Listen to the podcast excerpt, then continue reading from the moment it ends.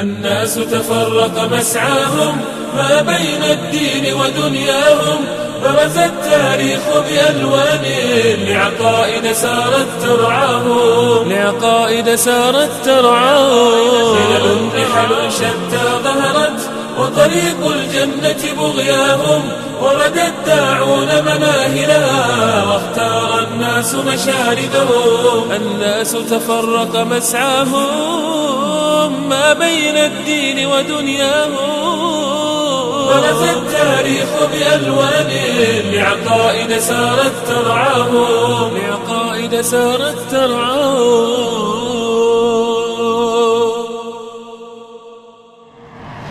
الحمد لله رب العالمين الرحمن الرحيم مالك يوم الدين له الحمد أعطى كل شيء خلقه ثم هدى. يولج الليل في النهار ويولج النهار في الليل وسخر الشمس والقمر كل يجري لأجل مسمى. سبحانه وتعالى خلق هذا الكون وخلق فيه هذا الإنسان وكرمه وميزه بأن سخر له كل ما يرى أمامه.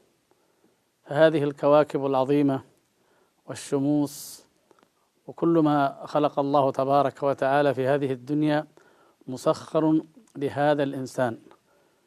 وكثير من الأمور يمكن للإنسان أن يصل إليها بعقله وباجتهاده وبكدحه فهذه جعلها الله تبارك وتعالى مفتوحة له وأمره أن يجتهد وأن يعمل في ذلك.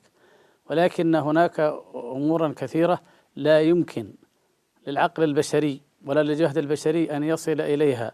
فاقتضت رحمة الله تبارك وتعالى وعدله وحكمته أن يوحي بها إلى البشر وأن يعلمها الإنسان حتى لا يضيع عمره سدى بل يشتغل في عمره المحدود فيما ينفعه وفيما يعود عليه بالخير في الدنيا والآخرة دون الاشتغال بما هو قليل الجدوى أو لا فائدة فيه أو كله مشقة وكله تكلف. وعلاقة هذه هذه المقدمة بالموضوع أيها الإخوة الكرام اليوم هو أننا تحدثنا عن الحضارة ونشأة الإنسان ونشأة الحضارة وعن بعض الأحداث العظمى كالطوفان كما كان في اللقاء الماضي.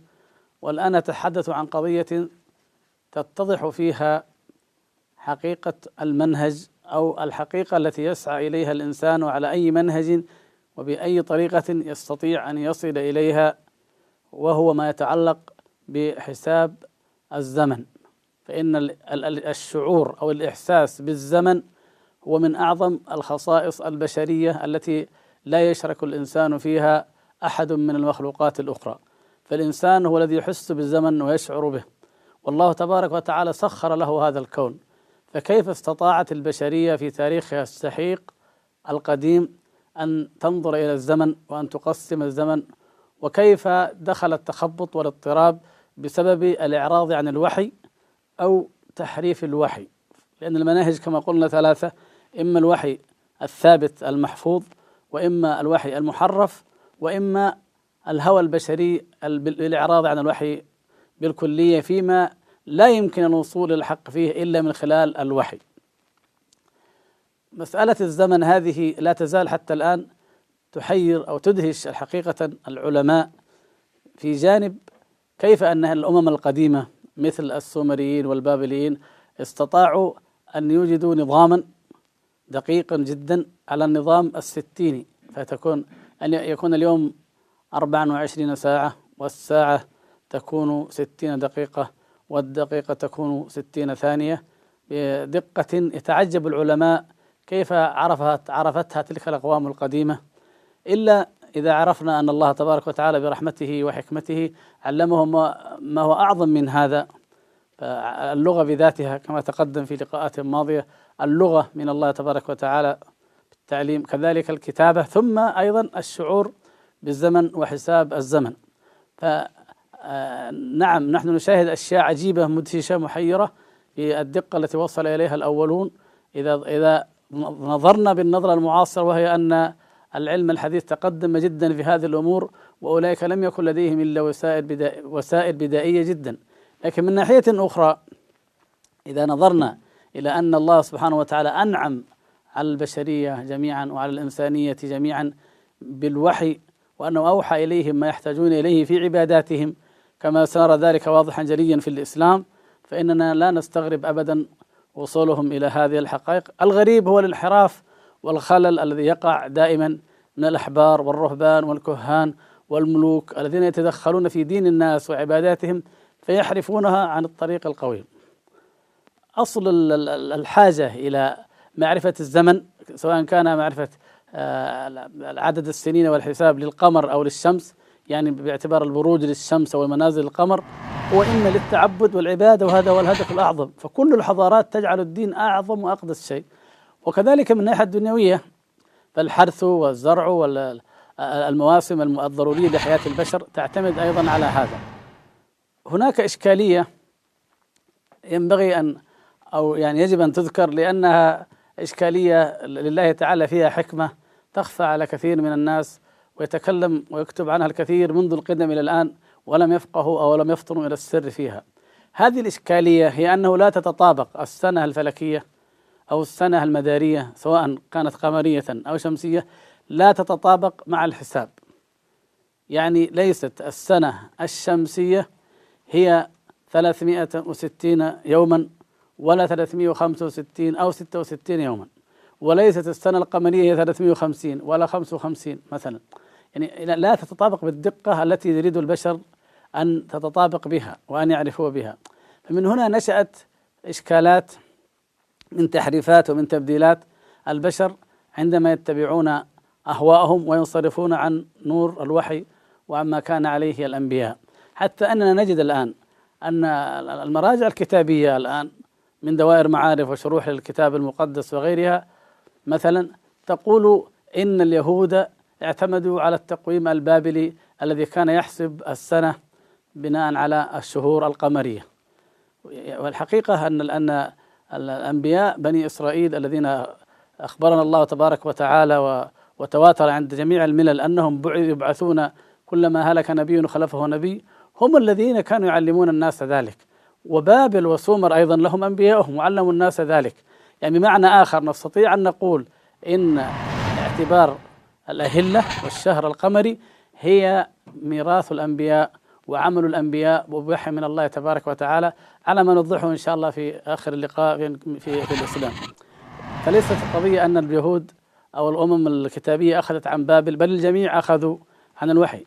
المقصود أنه أنه حصل من من عدم التطابق بين السنة الفلكية أو المدارية وبين السنة الحسابية حصلت إشكالات لا مجال الآن للتفصيل فيها ولا يعرفها المختصون وهو أنه لا بد أن, تكون هناك زيادات على أي اعتبار نعتبر لابد من زيادات أو نقص في الأيام. يعني لابد من خلل ومن عيب في الأيام. يحسب بالأيام أحيانا وقد يصل إلى أكثر من ذلك وقد يكون أقل من ذلك مع تراكم القرون. الثواني تصبح أياما فضلا عن غيرها.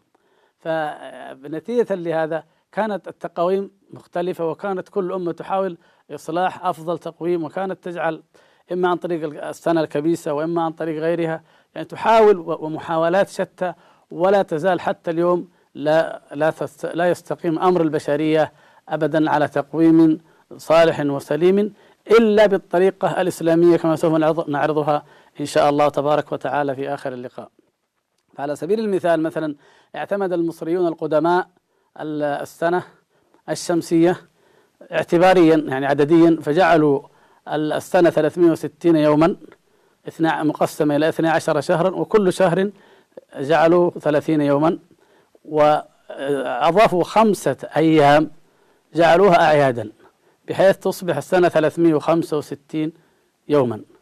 بالنسبة للبابليين الذين اعتمدوا التقويم القمري آه، اعتمدوا تكون السنة لديهم 355 آه، يوما فإذا أضيفت أعياد أو إذا أضيف آه، كبس تصبح 360 يوما. الرومان أرادوا التعديل وأجروا عدة تعديلات التعديل الجولياني التعديل الجلوجي المتأخر عند عندما عند ظهور النصرانية. يعني كان في كل مرة يكون هناك تعديلات.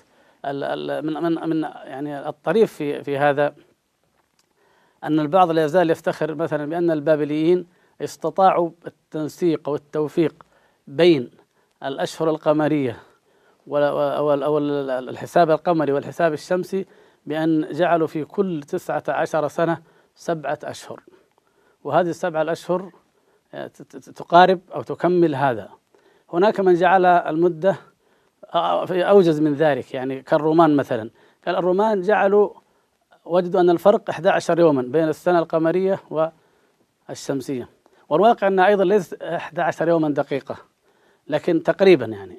فجعلوا طريقة عجيبة الرومان يأتون إلى سنة من السنوات ويجعلونها قمرية فيكون مجموع الأيام 355 يوما. السنة التي بعدها يضيفون إليها 22 يوما يعني 11 للسنة الماضية و11 لهذه السنة فتكون هذه السنة 377 يوما. السنة الثالثة ترجع 355 يوما.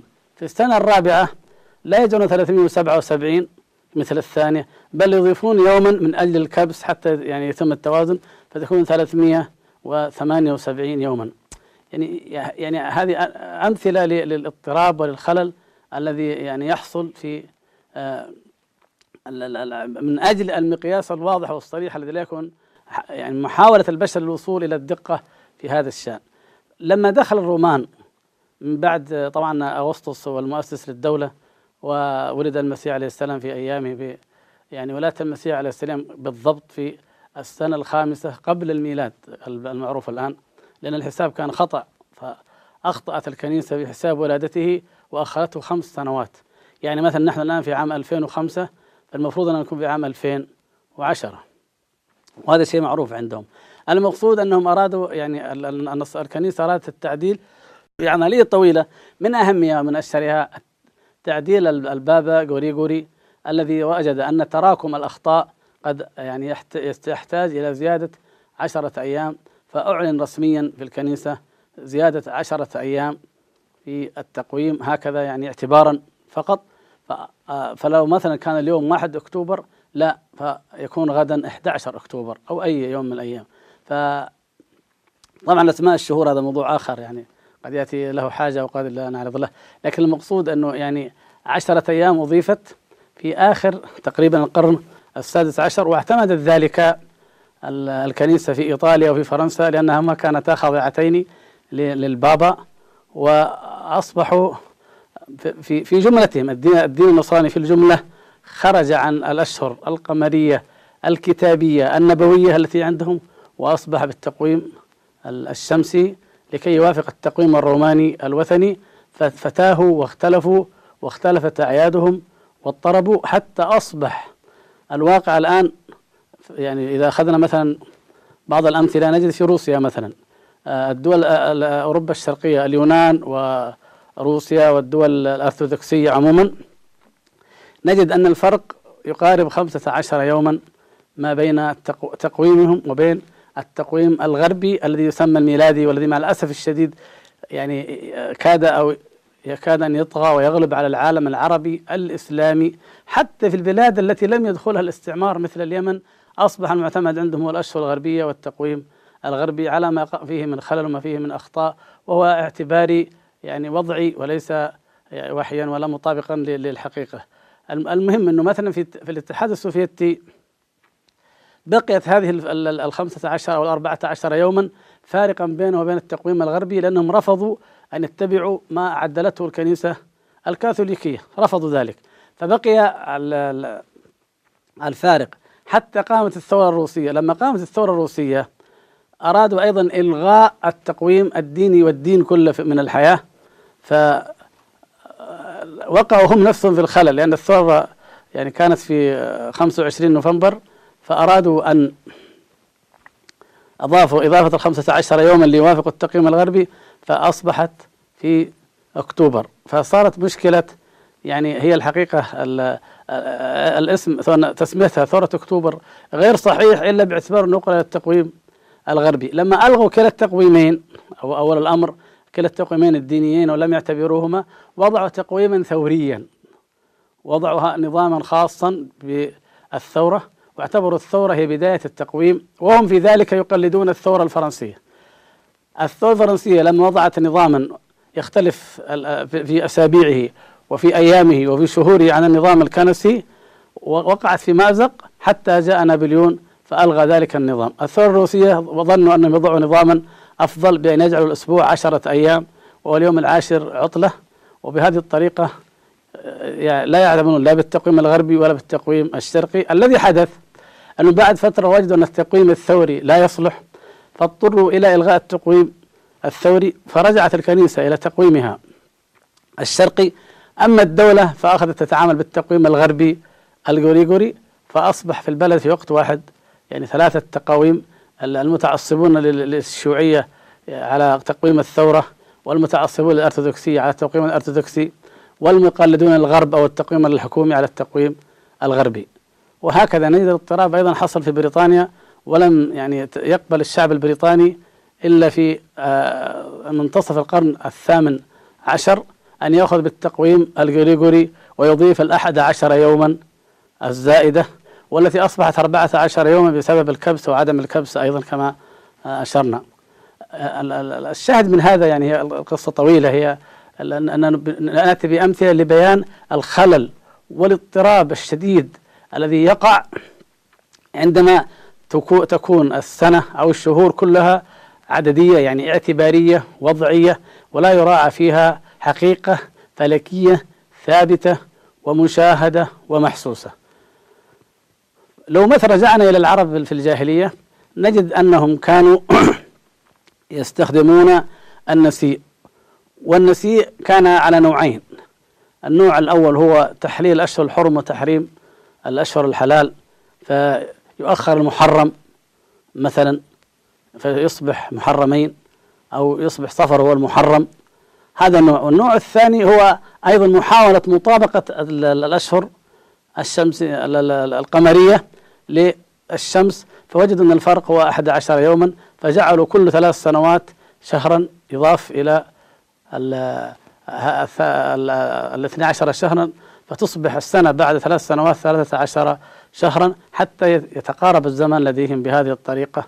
ف يعني بمعنى آخر كان العرب أيضا على نفس المنوال الذي وقع أو الخطر الذي وقعت فيه الأمم القديمة من المصريين والبابليين والآشوريين وأيضا وقعت فيه أوروبا سواء كان عن طريق التقويم الروماني أو عن طريق التقويم الغريغوري. فكانت هناك نفس المشكلة في تحديد الزمن.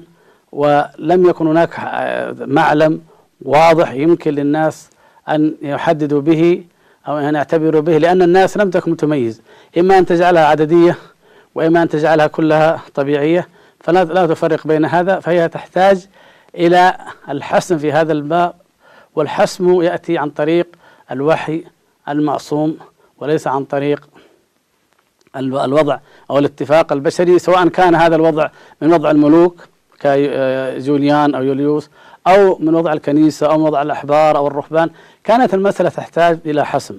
بحكمة عجيبة من الله تبارك وتعالى وتقدير وتوفيق أن الزمان كما أخبر النبي صلى الله عليه وسلم استدار كهيئته يوم خلق السماوات والأرض في السنة العاشرة من الهجرة فحج النبي صلى الله عليه وسلم في في ذي الحجة تماما فعلا.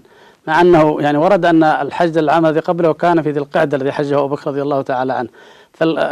يعني الخطأ تعدل والزمن استدار كما أخبر صلى الله عليه وسلم حتى عاد كهيئته وأنزل الله تبارك وتعالى يعني يعني في ذلك حكما حاسما صريحا ووضح النبي صلى الله عليه وسلم أيضا الأمر توضيحا واضحا جليا. أما ما أنزله الله تبارك وتعالى فهو قالوا إنما النسيء زيادة في الكفر يضل به الذين كفروا يحلونه عاما ويحرمونه عاما ليواطئوا عدة ما حرم الله فيحلوا ما حرم الله. وقبل يقول الله تبارك وتعالى إن عدة الشهور عند الله 12 شهرا في كتاب الله يوم خلق السماوات والأرض منها أربعة حرم ذلك الدين القيم. فحسم تماما أنها أربعة أشهر ويوضحها ما قال الله تبارك وتعالى يسألونك عن الأهلة قل هي مواقيت للناس والحج.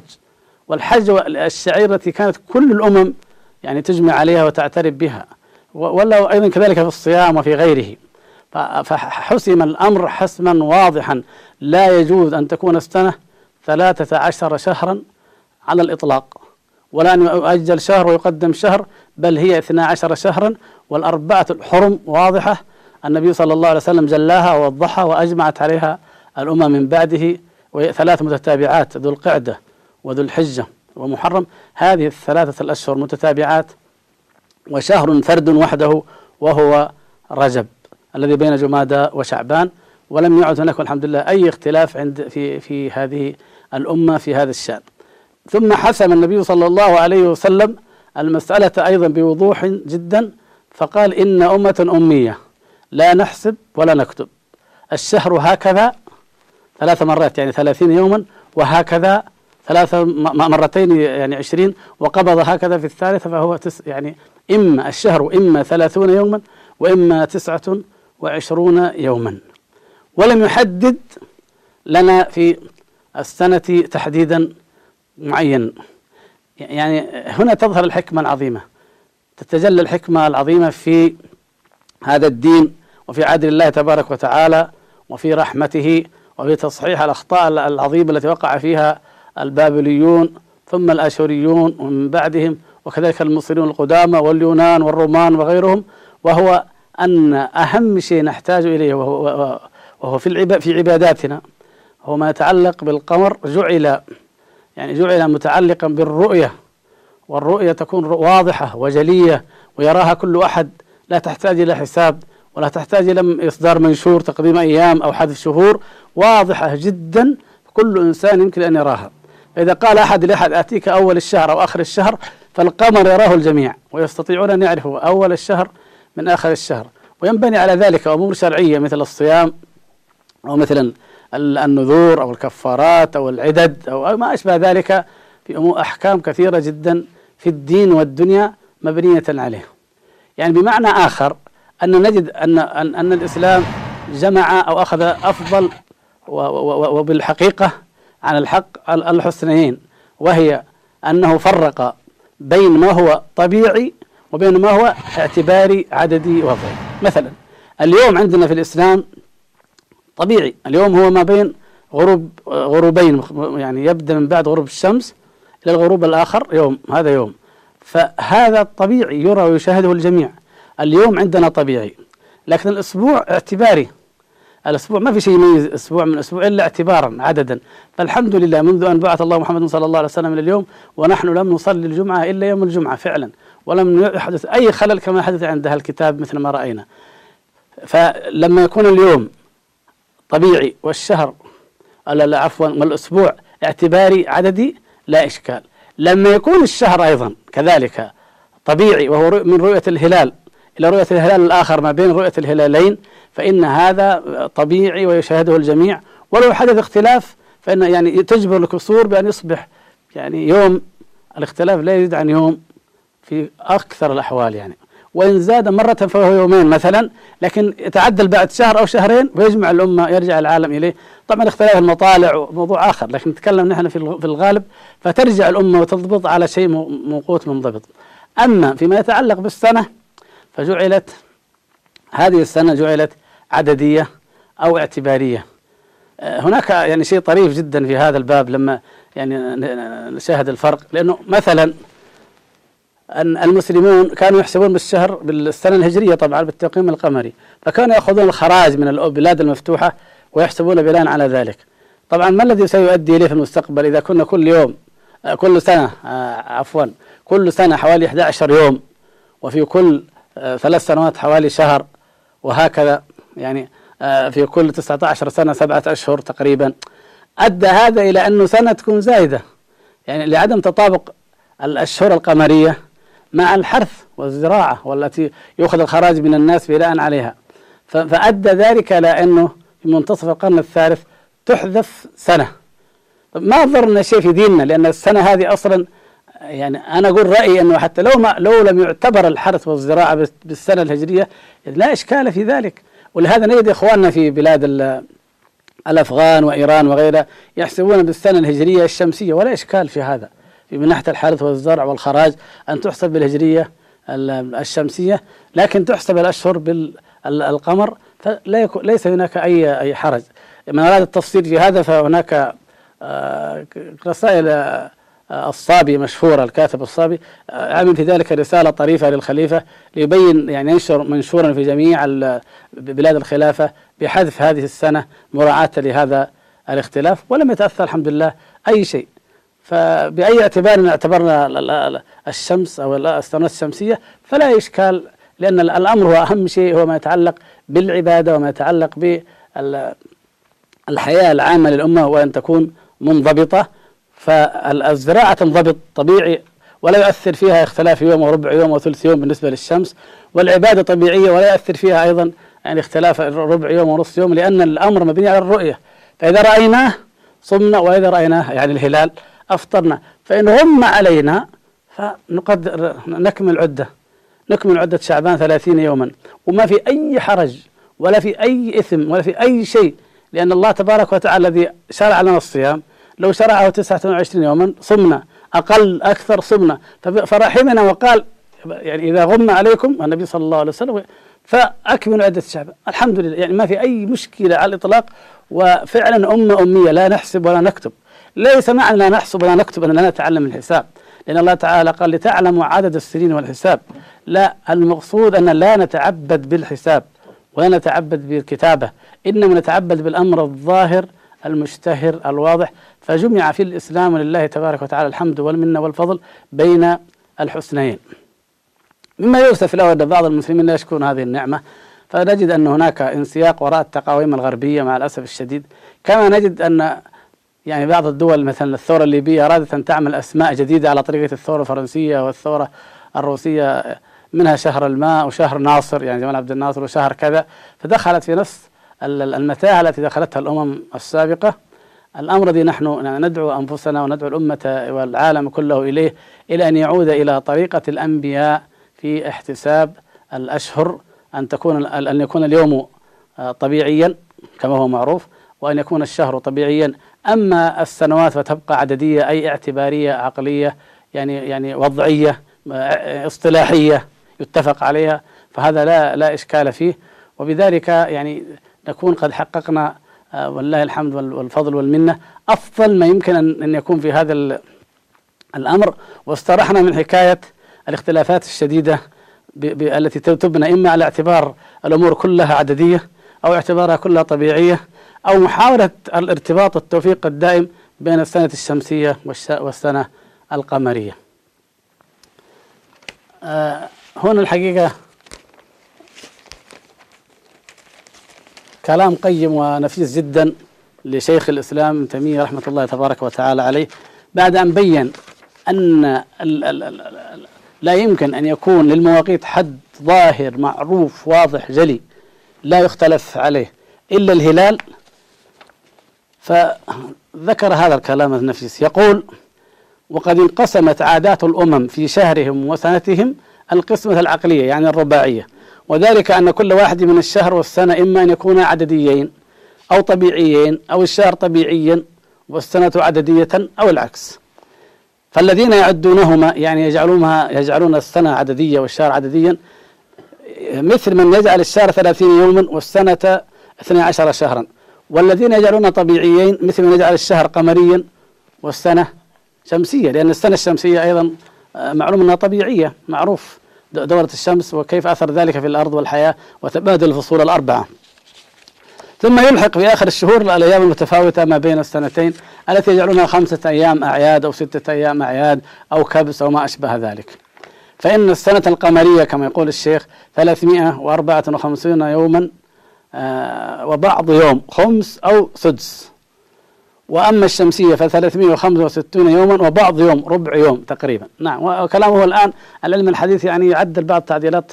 يعني أدق لكن الكلام هذا كان معروف حتى من قبل الشيخ. ذكر الشيخ نقل الشيخ عن ابن المنادي وهو من العلماء القرن آخر القرن الثالث. وكذلك ذكر هذا البيروني والمسعودي ثم المقريزي ثم القلقشندي وغيرهم من القوام. يعني القضية معروفة عند المسلمين هذا التفاوت. وهنا يذكر الشيخ يعني أنه في قول الله تبارك وتعالى يذكر في كافهم ثلاثمائة سنين وازدادوا تسعة أن التسع السنوات هي الفروق الفرق القمري فرق السنوات القمرية لأنه في كل ثلاث وثلاثين سنة وثلث سنة سنة زائدة على حساب الأشهر القمرية. المقصود يقول وأما من يجعل السنة طبيعية والشهر عدديا فهذا حساب الروم والسريانيين والقبط ونحوهم من الصابئين والمشركين ممن يعد شهر كانون ونحوه عددا ويعتبر السنة الشمسية بسير الشمس. طبعا يعني شهر كانون هو من الأشهر العربية القديمة التي كانت تسمى الرومية بالعربية القديمة والكانون في لغة العرب هو الموقد. وكل الأشهر العربية القديمة آه، يعني آب أيضا الأب معروف هو المرعى والخصوبة وما أشبه ذلك. فهي أشهر عربية قديمة لكنها يعني شمسية وهي اعتبارية عددية. ثم يقول الشيخ فأما القسم الرابع فبأن يكون الشهر طبيعيا والسنة عددية يعني اعتبارية واصطلاحية فهو سنة المسلمين ومن وافقهم. وبين أن هذا آه الذي جاءت به شريعتنا هو أكمل الأمور لأنه وقت الشهر بأمر طبيعي ظاهر عام يدرك بالأبصار فلا يضل أحد عن دينه ولا يشغله مراعاته عن شيء من مصالحه ولا يدخل بسببه فيما لا يعنيه ولا يكون طريقا للتلبيس في دين الله كما يفعل بعض علماء أهل الملل بمللهم. إلى أن يقول رحمة الله عليه ومن عرف ما دخل على أهل الكتابين والصابئين والمجوس وغيرهم في أعيادهم وعباداتهم وتواريخهم وغير ذلك من أمورهم من من الاضطراب والحرج وغير ذلك من المفاسد ازداد شكره على نعمة الإسلام. مع أن الأنبياء مع اتفاقهم أن الأنبياء لم يشرعوا شيئا من ذلك وإنما دخل عليهم ذلك من جهة المتفلسفة الصابئة الذين أدخلوا في ملتهم وشرعوا لهم من الدين ما لم يأذن به الله. حقا إن المؤمن ليشكر الله سبحانه وتعالى ويحمده على نعمة الإسلام وعلى نعمة الإيمان وعلى نعمة اتباع الأنبياء. وهذه الأمور الدقيقة كما نرى لا تحل بالعقل المجرد ولكن تحل بالوحي. فبأن يجعل شيئا معتمدا على الطبيعة والمشاهدة والمرئية المحسوسة. وأمر آخر اعتباري اصطلاحي لا يؤثر فيجمع بين ذلك و يعني هذه الحقيقة الظاهرة التي ينبغي أو يجب على المسلمين جميعا أن يعني يعوها وكذلك العالم كله أن يعيه وأن يعلم آه، كيف أن هذه الأمة يعني كما جاء في المثل تمشي رويدا وتجي في الأول مع أنها أمة الوحي المعصوم وأمة الفطرة إلا أنها أيضا تأتي في هذا المجال بما لا يمكن أن يأتي به العلم. يعني يجب أن نعلم يعني العلم البشري المجرد يجب أن نعلم هنا في مسألة يا إخوان وهي أن ما يقال أن الآن تقدم العلم وأصبحت يحسب بكل دقة وأصبحت الأمور معروفة وبالثواني وجزء جزء على كذا ألف من الثانية نقول هذا الكلام صحيح لا غبار عليه على الإطلاق لكن لا يعني ذلك أنهم لا, لا اختلاف بينهم. وإلا لما كانت المراصد في جميع أنحاء العالم تتابع وتختلف في في حساب الأهلة وفي وفي غيرها. الاختلاف موجود وقائم رغم الدقة المتناهية. إلا إذا نحن آمنا بهذا فجعلنا شيئا بمقتضى الوحي وجعلنا شيئا اعتباريا أو أو أو اصطلاحيا واتفقنا عليه واسترحنا من التعقيدات. يعني لا ندخل في شأن علماء الفلك. علماء الفلك لهم أن يحسبوا بالثواني وبأقل من ذلك وأن يراعوا ذلك. لا إشكال فيه على الإطلاق. لكن نحن نتكلم فيما يتعلق بتعبد عامة الناس وأيضا بمصالح عامة الناس في هذه الحياة الدنيا. آه نسأل الله سبحانه وتعالى أن ينفعنا وإياكم بما نسمع وبما نقول وأن يجعلنا جميعا ممن يقدر نعمة الله تبارك وتعالى بالوحي الثابت المحفوظ ويشكره على ذلك حق الشكر وأن يكون من أتباع الصراط المستقيم غير المغضوب عليهم ولا الضالين. والحمد لله رب العالمين وصلى الله وسلم وبارك على عبده ورسوله محمد وعلى آله وصحبه أجمعين. الناس تفرق مسعاهم ما بين الدين ودنياهم. برز التاريخ بألوان لعقائد سارت ترعاهم لعقائد سارت ترعاهم خلل نحل شتى ظهرت وطريق الجنة بغياهم ورد الداعون مناهلها واختار الناس مشاردهم الناس تفرق مسعاهم ما بين الدين ودنياهم. برز التاريخ بألوان لعقائد سارت ترعاهم. لعقائد سارت ترعاهم.